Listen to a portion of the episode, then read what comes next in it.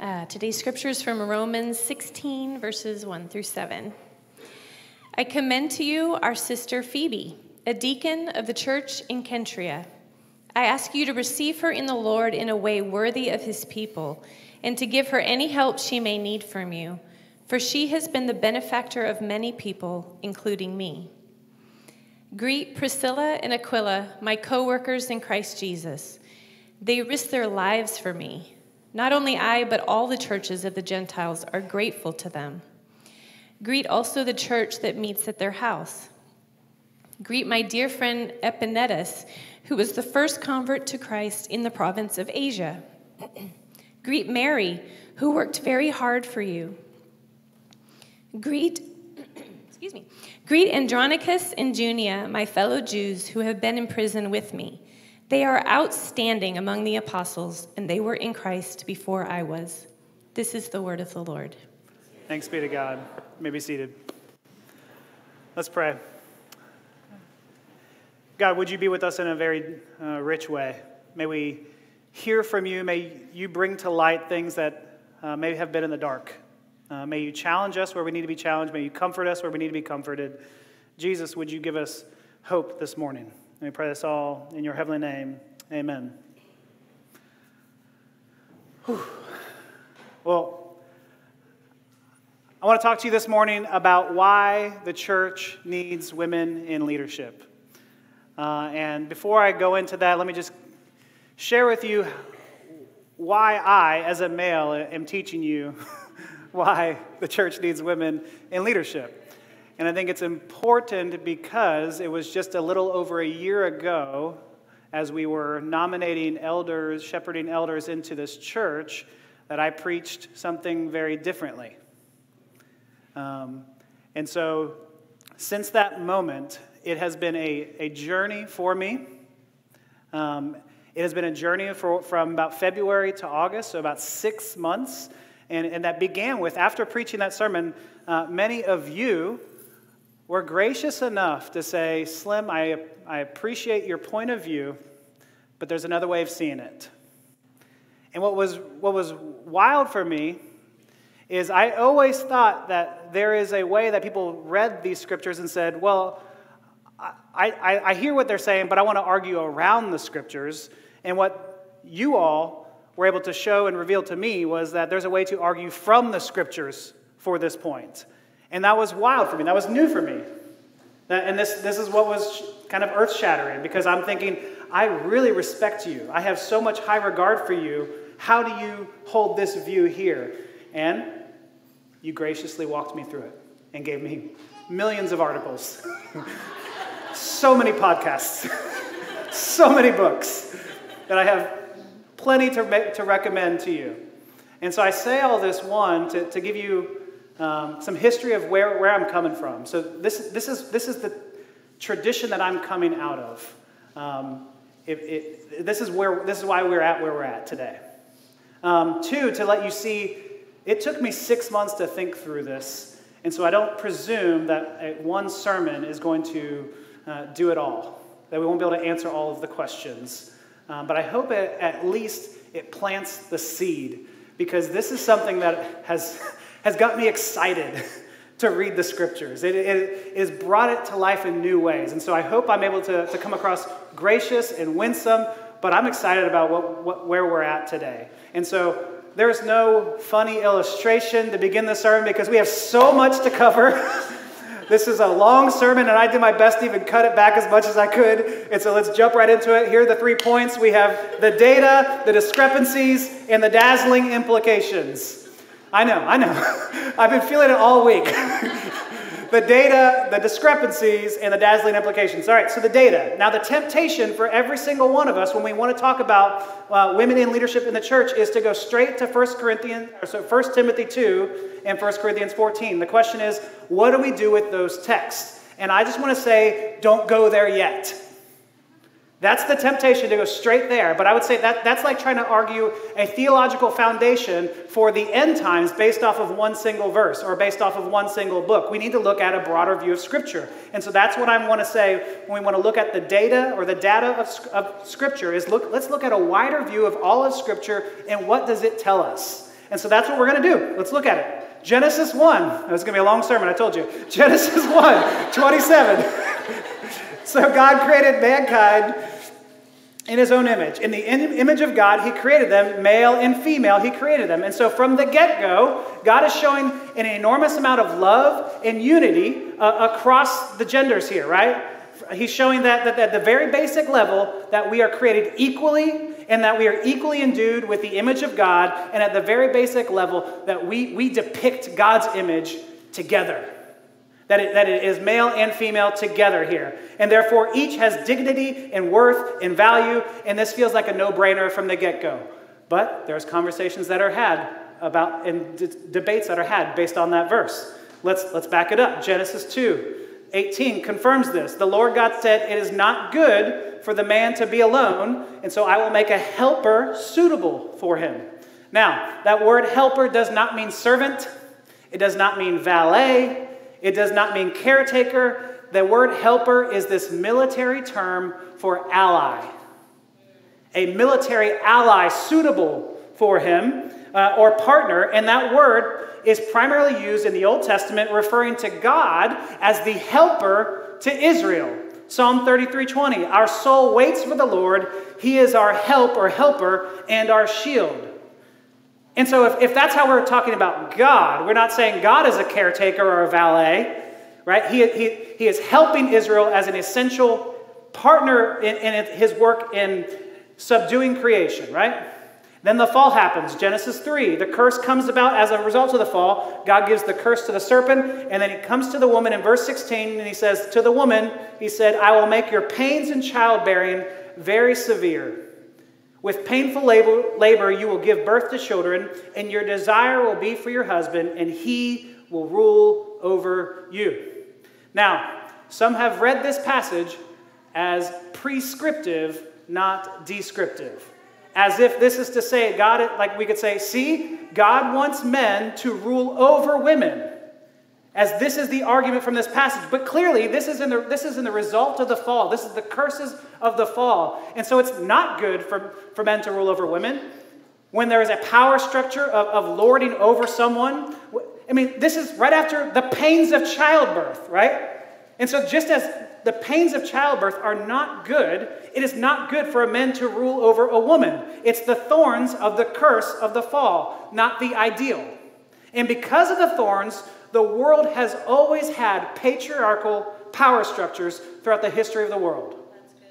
We see that all throughout history that men are over they're ruling over and domineering women. And this is the soil that our Old and New Testaments are writing into into that thorny path in a culture where women are deemed as second class citizens, where the priests would walk around the temple daily, daily praying this prayer Blessed art thou, O Lord God, for making me a for, for, for not making me a Gentile, a slave, or a woman. The priests are daily walking around the, the, the, the temple going, Thank you, Lord, for not making me a Gentile, a slave, or a woman.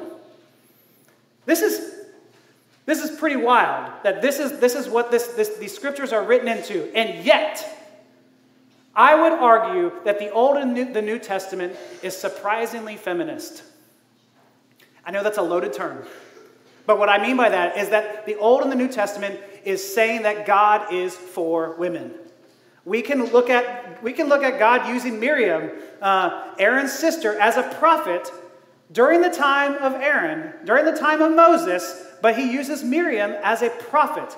And in Numbers 12:1 it says Miriam and Aaron began to talk against Moses because of his Cushite wife. They're saying that they're calling him out.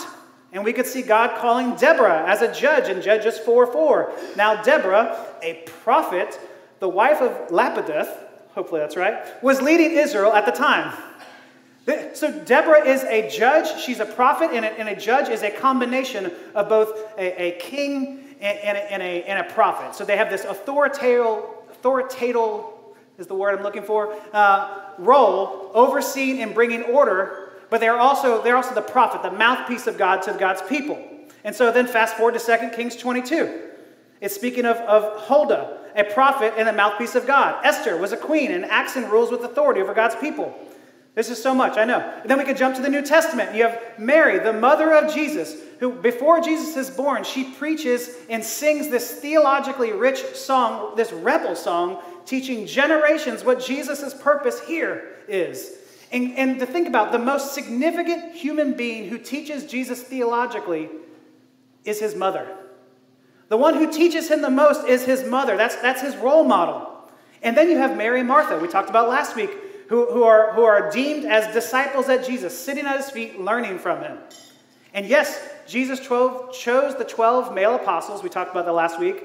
And there were all kinds of reasons for that, practically and culturally. But just because they're male doesn't mean that's the loaded gun that you think it might be. like, because the story of Jesus' passion highlights how all 12 males flee Jesus in this time and forsake him in this time. And it was the women who stayed at the foot of the cross. It was the women who were the first to the tomb. It was the women who were the first to see the risen Jesus uh, and to preach the first Easter sermon that he is risen. And it's because the women are the first to see the risen Lord and go tell the disciples, Mary Magdalene the other women become the apostle to the apostles. They are giving the good news to the apostles to then go.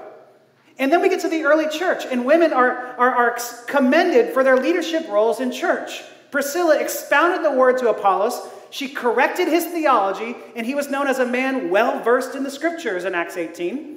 She was a church planter and teacher in Ephesus. Luke commends Philip's four daughters as prophets in the Caesarean church in Acts 21 9. The elder women in Titus 2 are commended to teach and manage their households. And then looking at our passage today in Romans 16, I know I'm going fast, but looking at our passage today in Romans 16 1, I commend to you our sister Phoebe, a deacon.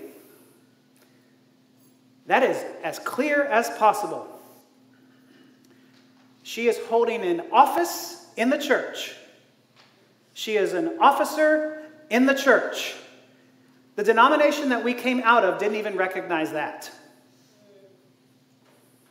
And this is straight from the Bible. There's no, there's, there's, there's no missing this right here. Like, she is being the one who, who, who brought the letter of Romans to Rome. She would have been the one who, to, to read it to the Romans and to answer questions in that moment. And in that sense, she would have been seen as a teacher. You might say a preacher of this. To read Romans to them, the most theologically rich book in the Bible, you could argue, giving it to Phoebe to read and to teach the, the Romans there. Then you look at Romans 16 7. Greet Andronicus and Junia, my fellow Jews who have been in prison with me. They are outstanding among the apostles, and they were in Christ before I was. Junia is a female name. So Junia is outstanding among the apostles. She is an apostle, which is probably the highest level of authority you could have in the New Testament is one who, is, who has seen the risen Lord Jesus and he has commanded them to go tell of his resurrection. He's commanded them to go share the good news. That Jesus has called her to do that. Okay, we don't believe that. Let's keep going through the New Testament. Philippians 4. Paul speaks of his co workers, these two women, Euodia and Syntyche. It says, Help these women since they have contended at my side in the course of the gospel, along with Clement and the rest of my co workers. And that term co workers is used to describe Titus in 2 Corinthians 8. It's used to describe Timothy, our brother and co worker for God in proclaiming the gospel in 1 Thessalonians 3. And so God is using women to advance his gospel all throughout the Old and New Testaments. That to me is just, whoo! The data is there. And so to me, the burden of proof is actually on those who would want to restrict women from doing these works. To go against all of that data. Because Jesus and Paul and God are, are deploying them in tangible and important ways, teaching and preaching and prophesying with authority. I used to see that 1 Timothy 2 passage and that 1 Corinthians 14 passage as the norm, and I'd have to answer the other passages with that. But now looking at the all of scriptures and saying this is normative, then what do I do with those two passages? And so now it's at this point you might feel, and I, I feel too, I was there, your, your gut response might be going, like, I only agree with things that sound good to my argument, and I will disagree with things that are different than my, my belief. And maybe your gut response at this point might be, yeah, but I have church history on my side. Who are you in the 21st century to think you have the, the, the gall to say, oh, now we figured it out? Because church history forever has said this is not the way it should be. What pride you may have here in 2022 to assume something different. And I would just say, this is one area you do not want church history on your side. Because if you look at church history, what their view of women actually is, is pretty, pretty bad. it's, it's, really hard, it's really hard for me even to, to bring up. Because the historical position of the church is that women are inferior. I mean, I could give you a, I give you a thousand quotes arguing that women are the gateway to the devil. But I'm only going to give you a couple here today, just to make the point. Origen. Here we go. Get ready to, to, to be angry. Origen. Men should not sit and listen to a woman. Even if she says admirable things or even saintly things, that is of little consequence since it came from a mouth of a woman. John Chrysostom, the female sex is weak and fickle. Augustine, if woman is not given to man for help in bearing children, for what help could she be? Martin Luther, for a woman has a mind weaker than a man. John Calvin, they may acknowledge themselves as, as inferior in consequence to the superiority of the male sex. John Knox, Woman in her greatest perfection was made to serve and obey man. That comes from his book, The First Blast of the Trumpet Against the Monstrous Regiment of Women. I'm sorry, docs. a tombstone's going to have a lot of regrets on it. All right, Thomas Aquinas. Women, woman is defective. Just keep it simple there. John Wesley, wife, be content to be insignificant. This is the history of the church. And it makes me cringe to even put these up here. I don't want it to, to seep somewhere, somewhere deep inside of your own thinking about yourself here. But I think it needs to be said that from every century, from very different traditions with very different views on the end times, different views on what, on what it means to, uh, what baptism is, like every different tradition. But one thing that the church tradition has found a sad unity on is the inferiority of women. And so, yes, the church has this, this view of the inferiority of women, but I would argue that the Bible does not. That God does not. And that's why this second point is titled Discrepancies in air quotes, because 1 Timothy 2 and 1 Corinthians 14 are only supposed discrepancies. Because if all of Scripture highlights their essential role in leadership, we have to ask what are we missing in this text? Scripture has apparent contradictions, it doesn't have genuine contradiction, contradictions, right? Scripture actually doesn't have actual contradictions, it has apparent ones. We have to ask why, why these things don't match up. And so let's look at these discrepancies. They're fun. Okay, here we go. 1 Timothy 2, verse 11. A woman should learn in quietness and full submission. I do not permit a woman to teach or to assume authority over a man. She must be quiet. Let's just stop there and let's leave that verse up on the screen for us to look at. I understand the first gut response to that is probably, um, or that seems like what many, many have argued the plain and simple reading here. Um, but I want you to see this that, that women should learn in quietness, and that quietness is the natural disposition of a learner. Male or female, to learn you have to be quiet so you can listen and you can learn and grow. Like that is that that's that's obvious. But verse 12 is really the crux of it all. Verse 12 is the one where he says i do not permit a woman to teach or to assume authority over a man. And to many that's the plain and simple reading. Women can't teach. And yet the rest of the scriptures women are teaching and prophesying. And it's not condemned it's commended And so, what is happening here? Remember, it's an apparent contradiction, it's an apparent discrepancy, not genuine. And so, I would say that the key to this whole thing is that word authority. Because today, most churches don't even apply verse 12. Most churches don't even apply verse 12, no matter what they think about it. Can they teach? Yes or no? And most of these churches would say, well, they can't teach with that type of authority. And so they, they know that that word authority modifies what type of teaching that is. And so they would say a woman could teach a kids' ministry, they can teach a women's Bible study. But this has problems because don't kids need authoritative teaching? Don't women need authoritative teaching? Also, kids' ministry is male and female. At what age do they grow up and it becomes unacceptable for us to teach them, for women to teach them. 18, 19, 20, 21, what, at what stage is it wrong there? And so we know that most people actually aren't doing this.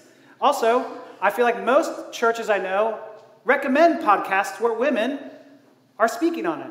So is it okay for us to learn from a podcast? Is it okay for us to learn from books? What about seminars? I know we have many churches that do women's seminars and they go and learn from people there. Right? So I don't think the church is actually embodying this. What counts as teaching with authority? Two years ago, um, we were questioned by even having a woman read scripture on stage. Because that could be having a woman teaching with authority.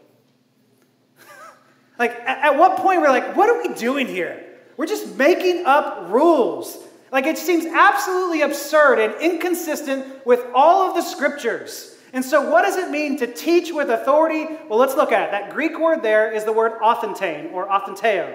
And, and there's two options for understanding this word, authority. One is it's to govern or to rule as an exercise authority over. This is our typical way of thinking of authority. But then, two, it's to dominate, to domineer, or to abuse. And so, in the first sense, you could think of 1 Corinthians 7, where Paul talks about having authority over your spouse's body. The word there for authority is exousia. And that's the one that is used all over the, Old all, the New Testament. It's, it's the common word for authority there. That's the, the word for authority that we should expect Paul to use in 1 Timothy 2. But instead, he uses this loaded term, authentein this loaded term, authentein, and the only use for that, that word in centuries before Paul is to dominate, to abuse, to give orders at, to bark at, to shout at, and in some cases to even murder. And so, the choice of such a rare word in this section, given the cultural connections, makes one wonder how big a problem Paul and Timothy are dealing with in the church in Ephesus right here. Like in the church in Ephesus, in the city of Ephesus, there's the, the temple of Artemis, which is one of the seven wonders of the world, right? And Artemis and Apollo were children of Zeus. Artemis spurned the male gods and made herself superior to all men. And there's this temple, uh, temple of Artemis, and there's the cult of Artemis, where all these women were, were, were coming in there and we're, we're, we're worshiping at the temple and we're, we're rightly pushing against a male dominated society, but pushing against it and now going overboard and now joining the cult and pitting women against men. And it became this, this, this war between them. And so Paul comes in and says, I do not permit women to abuse men and to dominate them in this way, which seems like a really important point to make to this city, to this church, given the culture they're living in in the city of Ephesus. And so we've taken this very specific command and we've now said we've misapplied it to all women everywhere. If you don't believe me, even as a complementarian, if that's where you're at, what do we do with verses 13 through 15? What do we do? Like, th- those verses make no sense if we don't understand the, the specific cultural references that are happening in that text right there. Verse 13 For Adam was formed first, and then Eve. And Adam was not the one who deceived, one deceived, it was the woman who was deceived and became a sinner. But women will be saved through childbearing if they continue in faith, love, and holiness with propriety. And so let's just leave these, this up here. It's a wild verse. Most could say Paul is going back to creation. Paul's going back to creation where he's trying to root his view of women in the created order. Adam wasn't deceived, it was the woman. And so that means that women are more easily deceived, is the argument. That there is something ontologically inferior about them. And so we shouldn't teach them because they will be deceived. And then they will then, if they're let to be teachers, then teach others and perpetuate that deception, is the argument. And I just want to say, I'm sorry. I, do I need to list all of the reasons that that is just horse dung? Like, Adam was, was there and he wasn't deceived, but that's not to his credit. like, Adam deliberately disobeyed God. He wasn't deceived, you're correct. He let the serpent dis- deceive Eve, and every male from Adam forward has been deceived. The 12 disciples were deceived. And so there is nothing genetically that makes male or female more prone to sin. And then verse 15 is just wild if you ignore the culture of the day. Like women will be saved through childbearing? what? what? I thought it was by grace alone, through faith alone, in Christ alone, also through childbearing alone. Clearly, Paul forgot to add that. The solas, the five, six solas now of the Reformation, right? But what happens like if, what if you're single? What if you struggle with infertility? Paul clearly doesn't believe that you are saved by having babies. It would contradict everything he says in Ephesians 2 that is by grace that you have been saved through faith, right? And so, what does he mean here? Yes, he's going back to creation. He's going back to Adam and Eve who sinned. But remember the, the curses of the fall. The curses of the fall upon Eve are the increase in pains and childbearing. And in that day, until the advances of modern medicine, childbirth was the primary cause of death and disabilities for women. And it was even more so in that day where the Roman Empire, girls are married at the age around the age of 12 and would put that in even more risk. So you can see what Paul is doing here, he's talking to toxic relationships that are abounding in 1 Timothy. And Paul is saying men shouldn't dominate women, and women shouldn't dominate men, and it shouldn't be this, this abusive relationship. Let me give you this quote from someone who's been really influential in me understanding this all Cynthia Long Westfall. She writes in her book, Paul and Gender Assigning joint responsibility to a husband for his wife's safety in childbirth would have been relevant, revolutionary, and effective. Men controlled the size of the family and the resources that could secure greater care, health, and safety during the pregnancy and childbirth. Furthermore, it was common for men to order their wives to have unsafe abortions as a form of birth control. A husband's devotion to love, faith, holiness, and particularly sexual self control in the marital relationship could save his wife from a large range of dangers that were and are associated with childbirth. Do we see the love and care that God is extending to the women here? Like, He is not limiting women from doing ministry, He is limiting toxic relationships and commanding husbands to self control and to consider their wives when they're talking about family planning. Doesn't this sound like the God of the rest of the Bible? Like some might say, I don't know, I don't know, but you gotta, you have to understand what's happening in the culture this time. That God is caring for the women in this way. To consider your, each other. And you, might go, well, let's look at 1 Corinthians 14. And I understand that this sermon's already long and it's going to go longer, but now's the time. Let's deal with it. Let's go there. 1 Corinthians 14, verse 34. Women should remain silent in churches. You might say, see, another argument. They are not allowed to speak, but must be in submission, as the law says. If they want to inquire about something, they should ask their own husbands at home, for it's disgraceful for a woman to speak in the church. More verses that are just hard to read from our Bibles.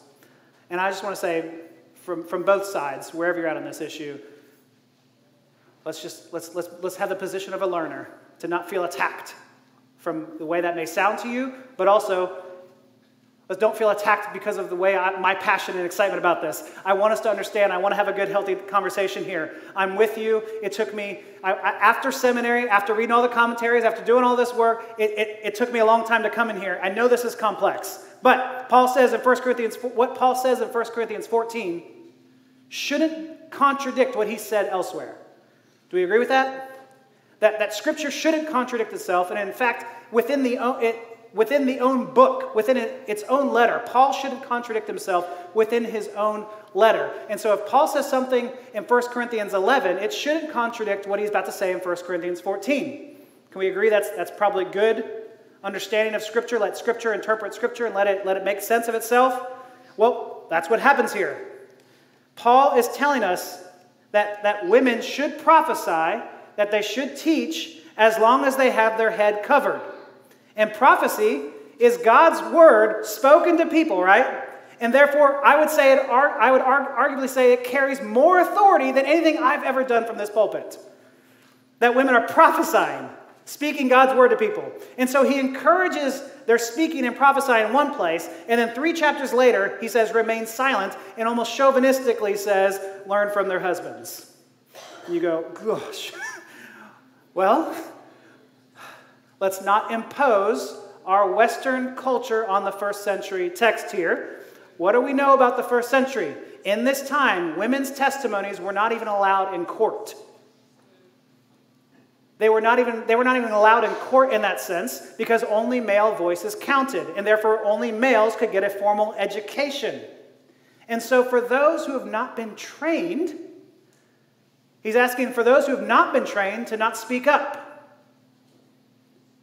But they're to remain silent, remember that, that, that position of a learner, and learn from the person who would be there to teach them, in that case, would have been their husbands.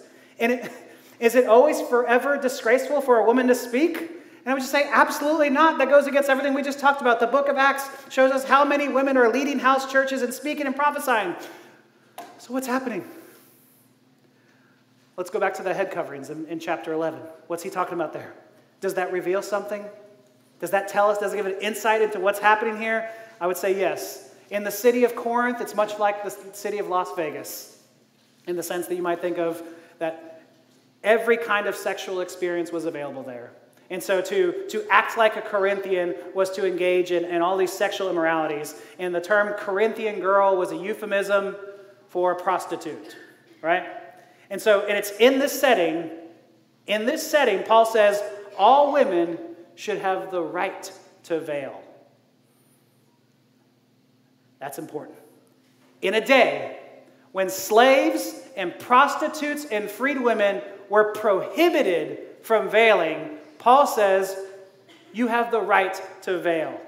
And it's, it's virtually assumed by almost all scholars that, that Paul is making women veil, but in a culture and in a church that has struggled with sexual sin, this is not a restriction or a sign of subservience. It is a symbol of honor and protection that Paul is giving women. Paul is saying he gives this, this sign of protection and honor to every single woman, regardless of class.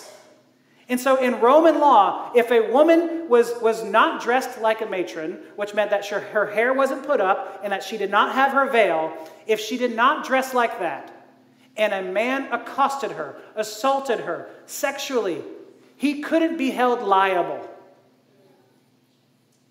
He couldn't be held liable because her hair seduced him. The woman's hair was considered to be her chief element of beauty, and men were rendered powerless, is the argument, and therefore not liable. And in a culture that doesn't allow slaves and prostitutes and freed women to veil, you were now considered open and available when you walked around without the veil. And so, where could you go to worship? Where could you go to worship without fear of someone accosting you, of someone attempting something towards you? And in this setting, Paul says you can veil.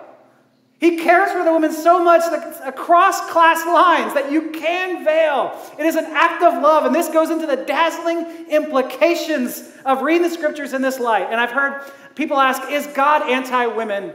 And it just breaks my heart that the question has to even be asked. Is God anti women? But when I look at the text here, like it, we're, we're told you can't speak, you must be silent, you must veil. And if we don't consider the cultural elements that are happening in our text, it may sound that way. But if we see the specific abuses and heresies that God is contrasting, it's the exact opposite of our interpretation. It's the exact opposite of our interpretation. To, to, I mean, to me, learning this way of reading the scripture here has just opened the scriptures. I mean, it's made it come alive to me. And go like, that sounds like the God of the Bible that I know. That sounds more like the God who cares for every single man, woman, and child, for the Imago Dei. In these passages alone, 1 Timothy 2 and 1 Corinthians 14 just sound out of character with God. But seeing how God lovingly offers a veil to women and speaks into toxic marriages, I'm just blown away by the love and compassion of our God. Amen? That, that's who we worship. We have to consider the culture. And considering the culture isn't a bad thing. I, there are lots of things that were cultural in the Bible that we don't do today. Right? We don't command you to greet each other with a holy kiss today. That was cultural then. That's something that we don't br- bring along with us. Also, do women have to have long hair? Can men have long hair? I'm good either way. uh, if you want to say that you have a higher view of Scripture because of this, then I would say you have to make sure that your women are veiling. You have to be consistent. That say this is what it says right here, and we have to apply it for all times. Then we ha- then you have to be consistent. But some of y'all might be as fearful as I was when I first came to this. I was like, I don't know, it just feels like this is a slippery slope. It's saying some things are culture, then everything's culture, and we can't ever even preach from the Bible ever again. I get that. That's where I was. Is it a slippery slope to giving up everything? And I would absolutely argue, absolutely not. We didn't, we didn't come to this conclusion based on what we thought would be easier. We came to this conclusion because we considered scriptures and compared and contrast scripture with scripture. This is, our, this is our hermeneutic of how to understand the Bible. What does God say? What does He say in this passage and this passage? And that's our best that we can understand it here. We compare and contrast. And so if two passages sound out of tune, just like you hit a bad note on a guitar, it sound out of tune, you go, what is wrong there? And so we see women are leading, and we need to ask, what is God doing? He doesn't condemn women, pastors, or elders. He's speaking to two churches in this time and elsewhere. He is unleashing women to set the world on fire. That's what he's doing all throughout Scripture. Therefore, the one implication that, that as sad that needs to be said, that we want to say today, is that God is not anti women, He is very much for women. That is clear from Scripture. He sees you as critical to his work here on earth, to subdue and to have dominion over the earth. Secondly, amidst this equality of male and female that we need to uphold, this goes into the passage we quoted earlier from Galatians 3:28 that says that there is no male and female. And yet, this does not mean that we go away with all distinctions. The Bible doesn't blur distinctions and neither should we. It celebrates the complements of one another. It celebrates how we complement one another. Like a choir with a bass section and the tenors and the altos and the sopranos that each have their, their benefit and value, but when they come together, there is a beautiful harmony that comes together. We don't know whether you're a bass or an alto, that we, we, are all coming together. We, we celebrate those uniqueness. And so we uphold the unity of male and female, but we don't hold a uniformity. We see male and female as distinct in the same way that we would say we're not colorblind. Because we see black and white and every shade in between, and it gives us a fuller picture of the kingdom of God. It is a beautiful way to see the scriptures. We need each other to help us understand our king better. Like, I need you to help me understand the king better, and I'm not the man today if it weren't for the important women in my life. And I just want to say right now, I repent for not seeing this sooner as your pastor. I've missed out. And I ask you to forgive me. But this is the good news of the gospel that we are, we are all coming to the table solely by grace and grace alone. That's the only thing that brings us, the only thing that, that, that, that brings us together. Male, female. We only come to the table by grace alone. And so the, the good news of the gospel is that it is a full community welcomed at the table that no one is excluded from. And so, not your ethnicity, not your gender, not whether you got it right or wrong on a certain issue, not whether you've had a good or bad week on a particular sin. We are all welcome at the table by grace and grace alone. No restrictions. You can come to that table. There's nothing that hinders us. And so, this is why I believe that the church needs women in leadership. We need their wisdom, we need their insights. We've missed out when we don't seek it out. And so, at Mosaic, right now, we actually have multiple women in our officer training. We have multiple women in deacon and elder training, and we are, we are training them. And at the end of that training, in the summer, we'll announce all of these candidates to you. You'll get to know them, and you'll get to vote on them. That's where we're at. Our view of what a shepherding elder is, is that it's no different from what a pastor does, except a pastor has been asked to give more time to it. And so we believe an elder is a pastor is an elder. The only difference is that pastors have been trained and tested at a higher level and have been entrusted with the primary teaching roles. So, if the Lord brings a qualified woman to pastor at Mosaic, we would not get in his way of caring for you in this way. Beloved, let the dazzling nature of God's love move you this morning. Like, move you to outdo one another, not with power, not with domineering. That's, that's not the way of Jesus. Like Romans 12, let's outdo one another. Outdo one another competitively with love. Outdo one another competitively with, with honor. How can I bring you more honor? Like that is the beauty. That, the future is bright if we can see it that way. The future is bright if we can look at the data from, from the scriptures. If we can actually look at the cultural stuff that's happening in the discrepancies. And then we can see the dazzling beauty of God's love for all men and women in his creation. Let me pray.